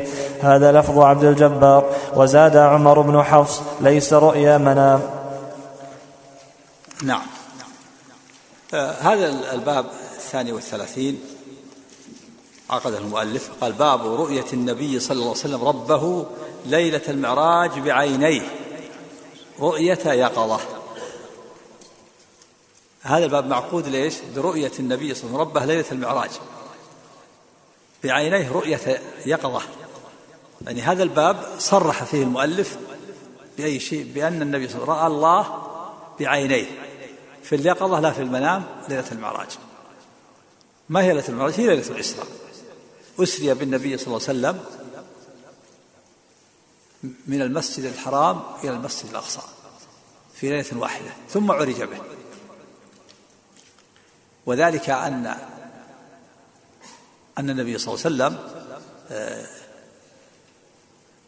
جاءه ملك وشق صدره وغسل واستخرج علقة من قلبه وغسله مرتين مرة وهو صغير ومرة قبل المعراج. وحشي إيمانا علما وحكمة. وجاءه جبرائيل عليه الصلاة والسلام بالبراق. جاءه في, في ليل في, ليلة ليلة واحدة وهو في المسجد الحرام أسري به من المسجد الحرام. راكبا البراق صحبة جبريل والبراق دابة فوق الحمار ودون البغل يعني أكبر من الحمار وأصغر من البغل. وسمى بالبراق لبريقه ولمعانه وركبه اثنان جبريل ومحمد عليه الصلاة وهذا البراق آه، سريع المشي. خطوه بد البصر يضع حافرة نهاية البصر. نهاية ما ينتهي بصرك؟ قفزة إلى نهاية البصر ثم قفزة ثانية إلى نهاية البصر. فقطع المسافة من مكة إلى الشام يمكن في ساعة وساعة ونصف قريب من الطائرة. قريب من سير من الطائرة. يحتمل أنه في ساعة وساعة ونصف وساعتين لأن يضع الخطوة مد البصر. يرفع حافرة ثم إلى نهاية البصر. نهاية بصرك الآن لما تقف أمام تنظر إلى أمامك أمامك الآن صحراء ما فيها لا جبال ولا ولا ولا أرض. متى ينتهي البصر؟ إلى ما؟ حتى النهاية. والخطوة الثانية حتى النهاية. ولما قطع المسافة ووصل إلى المسجد الأقصى نزل منه وربط البراق بحلقة الباب التي يربط بها الأنبياء. و وجيء بالنبيين وتقدم النبي صلى الله عليه وسلم وقدم جبريل النبي صلى الله عليه وسلم وصلى بهم وقيل إن هذا قبل قبل العروج ثم أتي بالمعراج. والمعراج كهيئة السلم كهيئة السلم يصعد فيه. صعد فيه النبي صلى الله عليه وسلم وجبريل حتى بلغ السماء الدنيا. في في في وقت وجيز. طيران. فلما وصل إلى باب إلى السماء الدنيا استفتح جبريل. السماوات ليست مهملة فيها فيها بواب لها بوابون. فقال البواب من؟ قال جبريل. قيل ومن معه؟ قال محمد. قيل وقد أرسل إليه؟ قال نعم. قال فنعم المجيء جاء ففتح له معه فوجد فيها آدم عليه الصلاة والسلام. وهذا هذه القصة التي يذكرونها ثابتة في الصحيحين في غيرهم. فسلم عليه النبي صلى الله عليه وسلم فقال آدم مرحبا بالنبي الصالح والابن الصالح. ووجد عن يمينه أسودة وعن يساره أسودة كلما إذا نظر إلى يمينه ضحك وإذا نظر إلى يساره بكى. جاء في القصة أنه أن الأسود عن يمينه أرواح المؤمنين والذي عن يساره أرواح الكفار. فإذا نظر إلى المؤمن ضحك وإذا نظر إلى الكفار بكى. ثم صعد إلى السماء الثانية. فاستفتح جبريل كما استفتح له قال من؟ قيل من؟ قيل هذا. قال جبريل قيل ومن معه؟ قال محمد. قيل وقد رسل قال نعم ففتحها فوجد فيها ابني الخالة عيسى ويحيى في زكريا فرحب بالنبي صلى الله عليه وسلم وقال له مرحبا بالنبي الصالح والأخ الصالح. هذا قال الابن الصالح لأنه لأنه أبوه. وأما عيسى ويحيى قال الأخ الصالح أخ له ليس من السلالة الأبوية. ثم عرج إلى السماء الثالثة فاستفتح جبريل كما قال فقيل من؟ قال جبريل. قال ومن معه؟ قال محمد. قيل وقد أرسل؟ قال نعم. قال نعم المجيء جاء ففتح. فوجد فيها إدريس عليه الصلاة والسلام. فرحب به وقال مرحبا بالنبي الصالح والابن الصالح. ثم عرج به إلى السماء الرابعة. فاستفتح جبريل. فقيل من؟ قال جبريل. قيل ومن معه؟ قال محمد. قيل وقد وصل قال نعم. فوجد فيها فوجد فيها يوسف عليه الصلاة والسلام. فرحب به وقال مرحبا بالنبي الصالح والأخ الصالح. ثم صعد إلى السماء الخامسة. فاستفتح جبريل فقيل من؟ قال جبريل. قيل ومن معه؟ قال محمد. قيل وقد وصل قال نعم. فوجد فيها هارون عليه فرحب به وقال مرحبا بالنبي الصالح والأخ الصالح. ثم عرج عرج إلى السماء السادسة. فاستفتح جبريل. فقيل من؟ قال, قال جبريل قيل ومن معه؟ قال محمد. قيل وقد أرسل إليه؟ قال نعم. قال فنعم المجيء جاء فاستفتح فوجد فيها موسى عليه الصلاة والسلام. فرحب به وقال مرحبا بالنبي الصالح والأخ الصالح. فلما جاوزهما فجاوزاه بكى موسى. فقيل له ما يبكيك؟ قال أبكي لأن غلاما بعث بعدي يدخل الجنة من أمتي أكثر مما يدخلها من أمتي.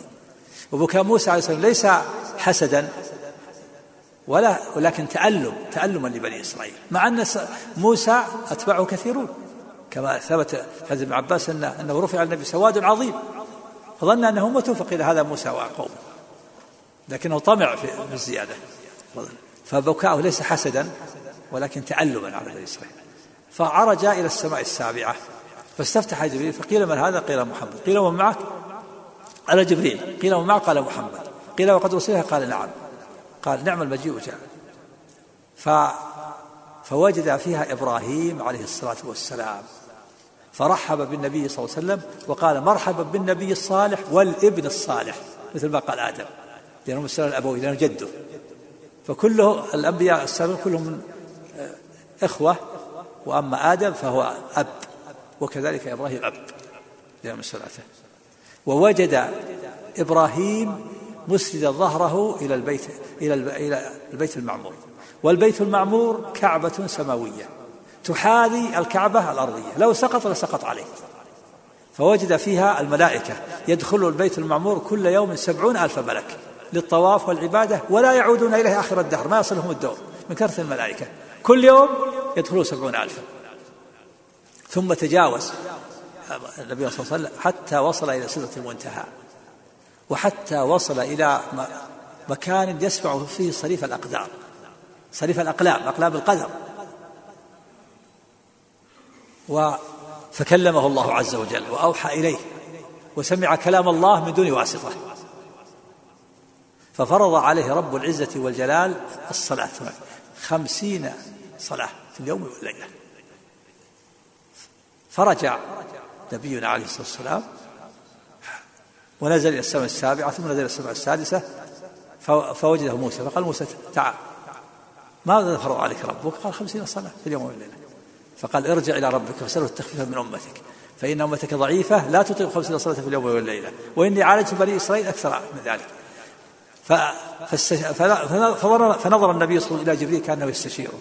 فأشار إليه نعم فعلى به إلى الجبار جل جلاله. فسأل ربه التخفيف فوضع الله عنه عشرا وفي رواية خمس. فصارت أربعين صلاة أو خمسة وأربعين على الرواية الأخرى. فنزل. فمر بموسى فسأل قال ماذا فرض عليك ربك؟ قال أربعين صلاة في اليوم والليلة. قال ارجع إلى ربك فسألوا التخفيف من أمتك فإن أمتك ضعيفة لا تطيق أربعين صلاة في اليوم والليلة.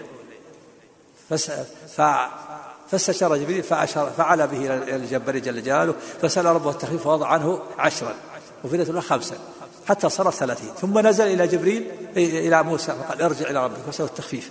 فإن نوتك ضعيفة لا تقيم تطلق ثلاثين صلاة في اليوم والليلة. فعلى به إلى الجبار جل جلاله. فسأل ربه التخفيف فوضع عنه عشرا فصارت عشرين. فنزل إلى موسى فقال موسى ارجع إلى ربك وسأله التخفيف لأمتك. فإن أمتك ضعيفة لا تطيق عشرين صلاة في اليوم والليلة. فعلى به جبرائيل إلى الرب جل جلاله.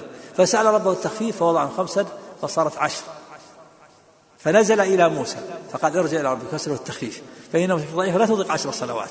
فوضع عنه خمسا. حتى صار خمس صلوات. وفي الرواية الأخرى أنه في كل مرة خمس.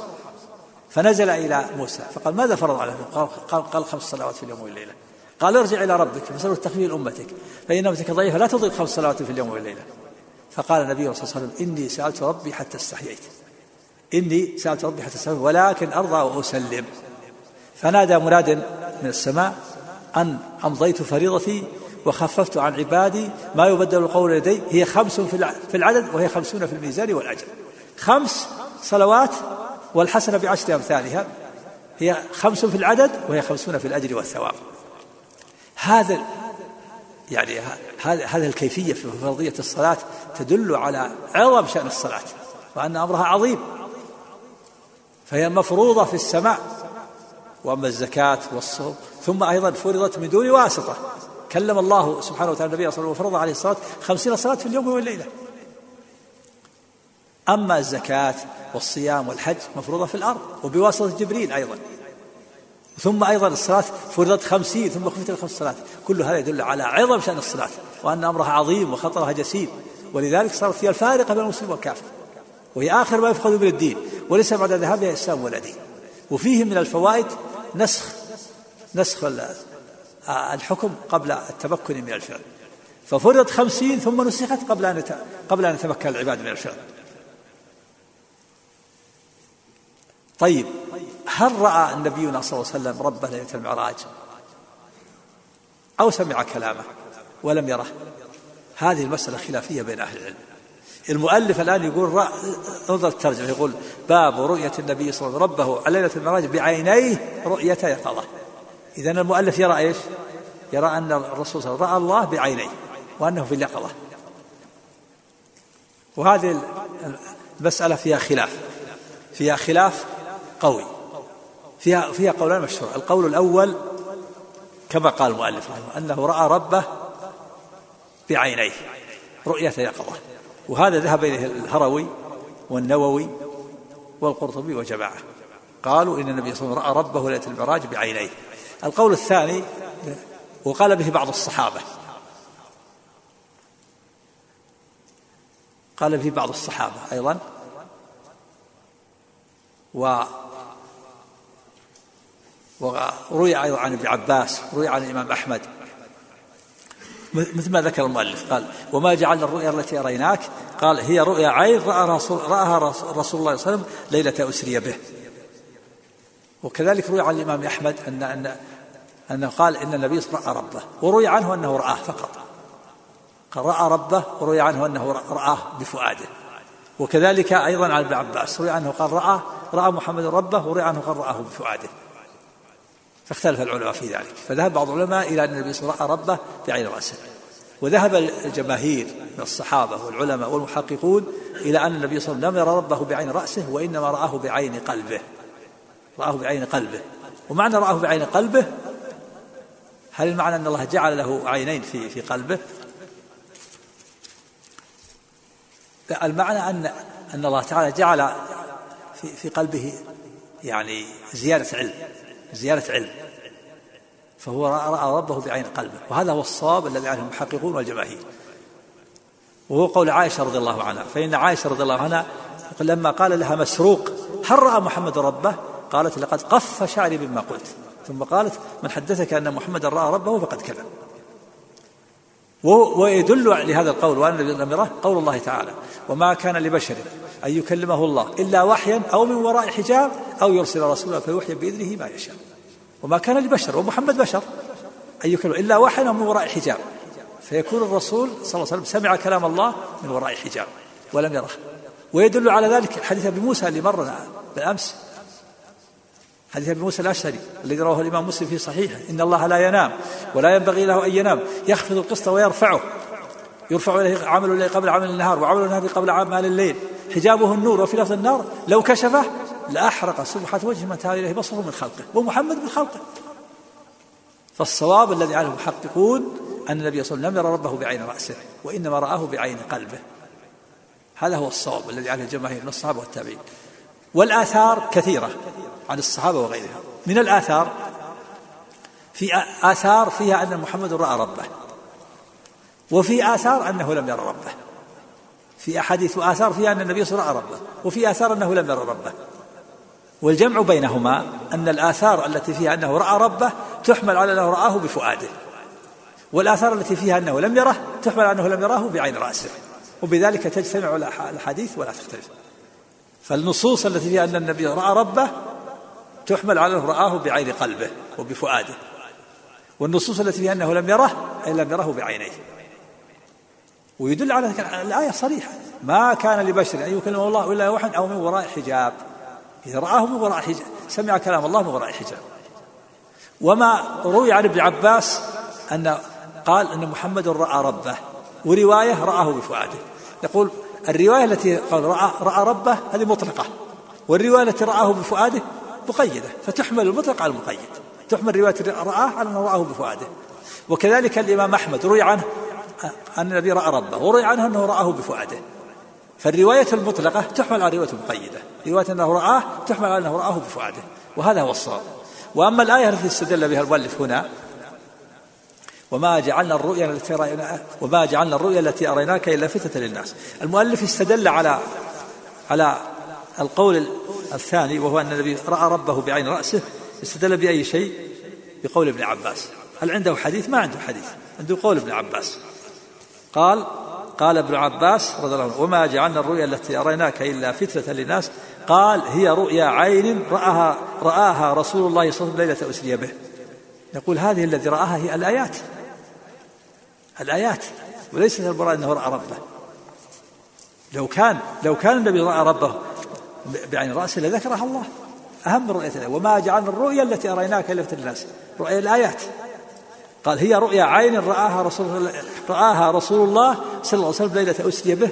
هذه الرؤيا هي رؤيا الآيات. وليست ولم يرى النبي صلى الله عليه وسلم بعين رأسه.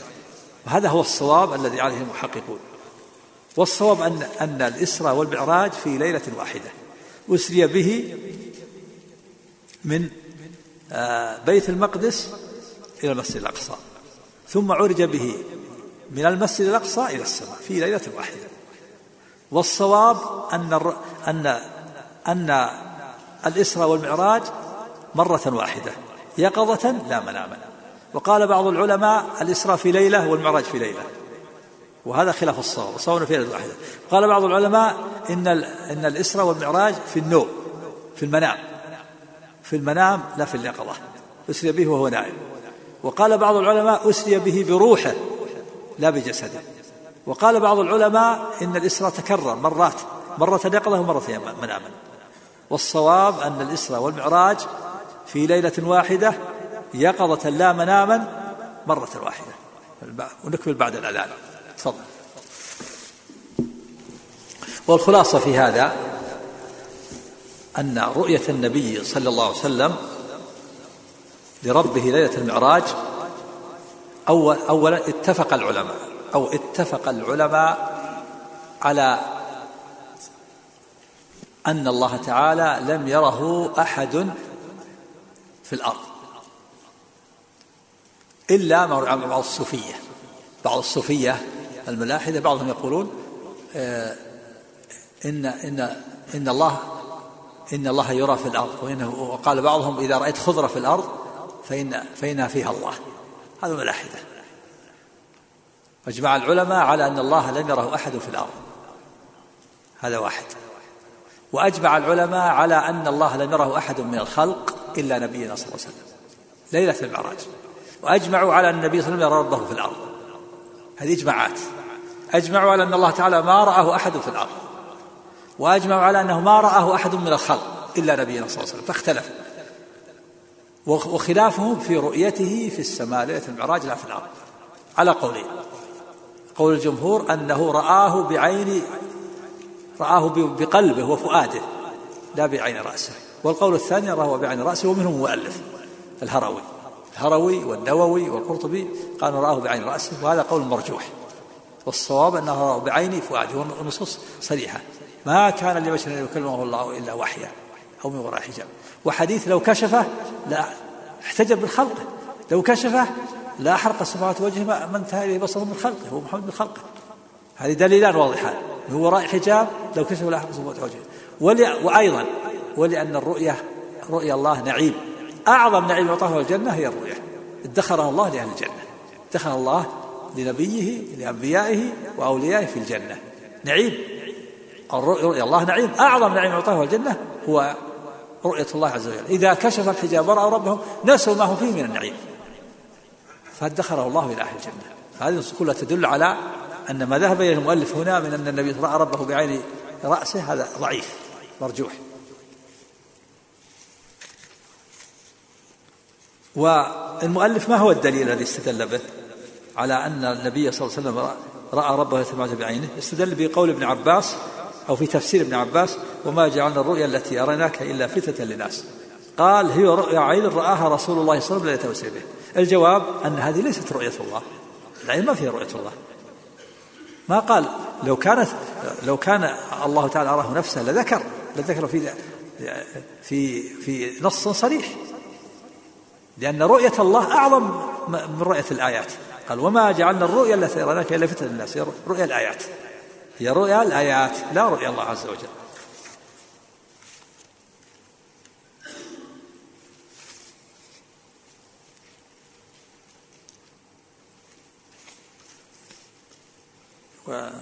والمحقق أطال في هذا لكن هذا هو الخاصة التي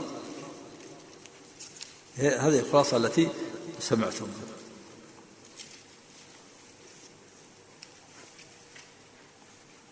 نعم اقرا الباب الذي بعده لأنه تابع تابع الباب نعم. باب رؤية المؤمنين ربهم عز وجل يوم القيامة عيانا. قال أخبرنا عيانا. أو عندك أسئلة الآن؟ نعم. أسئلة؟ في أسئلة؟ أي نعم. طيب نقف على الباب هذا. غدا إن شاء الله نكمل إن شاء الله الرسالة ننتهي من الكتاب إن شاء الله غدا. وكذلك في الصباح ننتهي من اللمعة إن شاء الله. نكملها إن شاء الله. غدا تنتهي ننتهي من الكتاب إن شاء الله. نعم. أحسن الله إليكم وبارك فيكم وأجزل لكم المثوبة. هذه بعض الأسئلة. يقول السائل هل نقول أن الخط صفة ذاتية فعلية أم فعلية فقط؟ فعلية صفة فعلية. تتعلق بالمشيئة والاختيار. الصفات الفعلية مثل الخط والكتابة والخلق والرزق والإماتة والإحياء يقول, يقول أهل العلم قديمة النوع حادثة الأحد.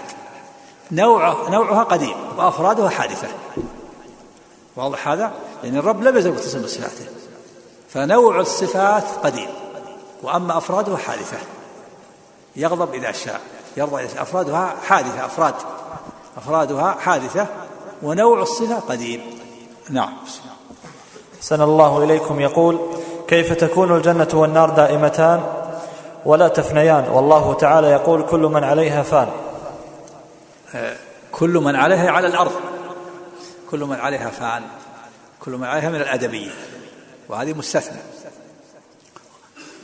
بل إن آه، هناك مخلوقات استثناها الله من الفناء. كل ما الفناء هناك مستثنات. منها الجنة والنار والعرش والكرسي وكذلك عجب الذنب والأرواح. ثمانية من الخلق آه،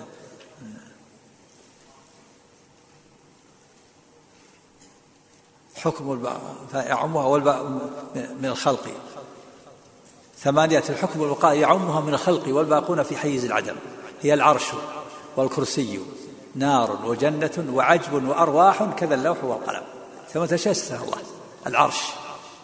كتب, كتب الله له الفناء والكرسي والنار والجنة والعجب عجب الذنب. وهو العصعص آخر فقرة في العمود الفقري. قال عليه الصلاة والسلام في الحديث الصحيح الذي رواه مسلم كل ابن آدم يبلى إلا عجب الذنب. منه خلق ابن آدم ومنه ركب. يعني كالبذرة عصعص فقير آه، صغير. لا لا يبلى. منه خلق ابن آدم ومنه ركب. كالبذرة. العجب والروح. المؤمن تنقل روحه إلى الجنة والكافر تنقل روحه إلى والروح باقية. إما في نعيم وفي عذاب ما تفنى. عجب وأرواح وكذلك اللوح المحفوظ والقلم. هذه مستثنات. نعم. أحسن الله إليكم. يقول في قوله تعالى هو أضحك وأبكى. هل تدل على صفات الله عز وجل؟ أضحك وأبكى. أضحك تعود إلى الخلق. ما في أن الله ضحك وبكى. هذه وصف المخلوق. أضحك أضحك المخلوق. أضحك الله أضحك المخلوق وأبكى. هو أضحك وأبكى. أضحك نفسه ولا أضحك غيره؟ غيره. كيف تقول؟ ليس صفة الله. لكن الله تعالى هو الذي أضحك وأبكى. نعم. أحسن الله إليكم. يقول لماذا يورد الإمام الهروي الأحاديث الضعيفة في كتابه؟ سبق هذا يحتمل أنه ما قد يكون ما بلغه الحديث الصحيح وقد يكون آه، ذكره من باب يكون شاهد الحديث الصحيح وأن الحديث الصحيح معروف يكون شاهدا له. نعم. أحسن الله إليكم. يقول ما حكم قول بعض الناس في الثلث الأخير هو وقت تنزل هو وقت تنزل الرحمات؟ هل يعتبر تأويلا لصفة النزول؟ لا آه، المشروع ما يقول وقت التنزل الإلهي. الثلث الأخير هو وقت التنزل الإلهي. هذا الصحيح. والرحمة في كل وقت تنزل. ولكن هذا الوقت وقت يستجاب فيه الدعاء. نعم. شريف وقت شريف وفاضل. نعم. أحسن الله إليكم. يقول لماذا أولنا قول الله عز وجل وأنا معه إذا دعان ولا يجري الحكم هنا كما يجري على باقي الأسماء والصفات؟ لماذا أولناه أولنا فيه شيء. أولناه بأي شيء؟ ما أولناه تأويل المعية المعية. المعية هل ي... ما أولناه المعية هذا معناها. معناها في اللغة مطلق المصاحبة. ما أولناها أولناها بأي شيء. هذا معناها. ماذا تريد بالمعية؟ تريد الاختلاط والامتزاج ما تفيد الاختلاط والامتزاج تقول لا تقول العرب؟ ما زلنا والقمر معنا. هذا تأويل. القمر معك مختلط بك ولا ولا غير مختلط؟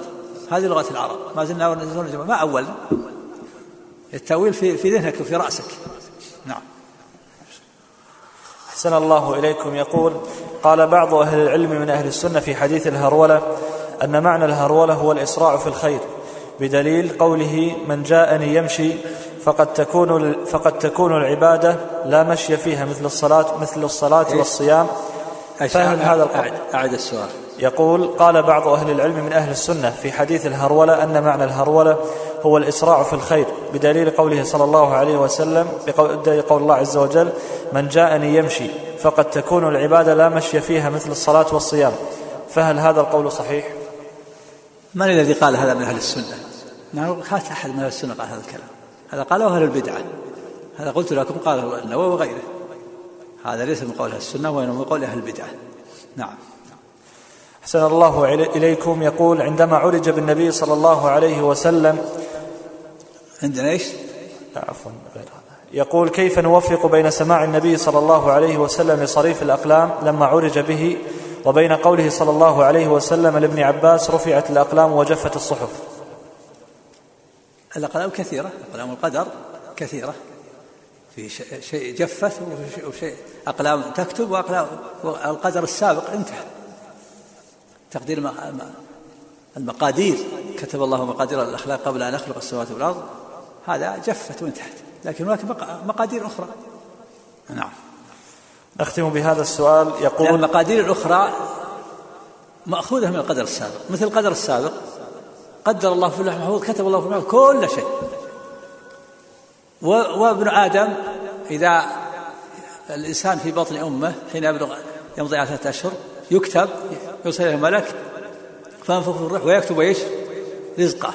وأجله وعمله وشقه هذا قلم قلم عمري وفي قلم سنوي في ليلة القدر وفي قلم يومي. أقلام كثيرة. اللي جفت وانتهت اللوحة المقادير المقادير العامة انتهت. ما يغير ولا يبدل. وما وكذلك كتب الحفظة.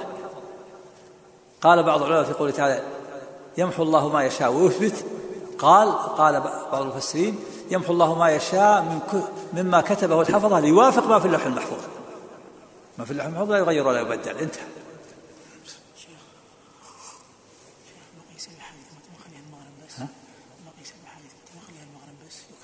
لا خلينا خلينا يمكن خلينا نجعل ونجعل مجال. يمكن يمتد الشرح نعم. نختم بهذا السؤال. يقول ما الفرق بين الخط والكتابة؟ وهل يعني هذا أن الله عز وجل كتب بيده أي كتب بالقلم؟ كما سمعت في الحديث. كتب الله مقادير الخلق في سورة الكتابة وخط بيده التوراة لموسى بيده. كما يقول جلاله وعظمته. خط بيده. لا تزيد على الحديث. وفق الله جميع طاعته وثبت الله جميع وصلى الله على محمد وآله وصحبه.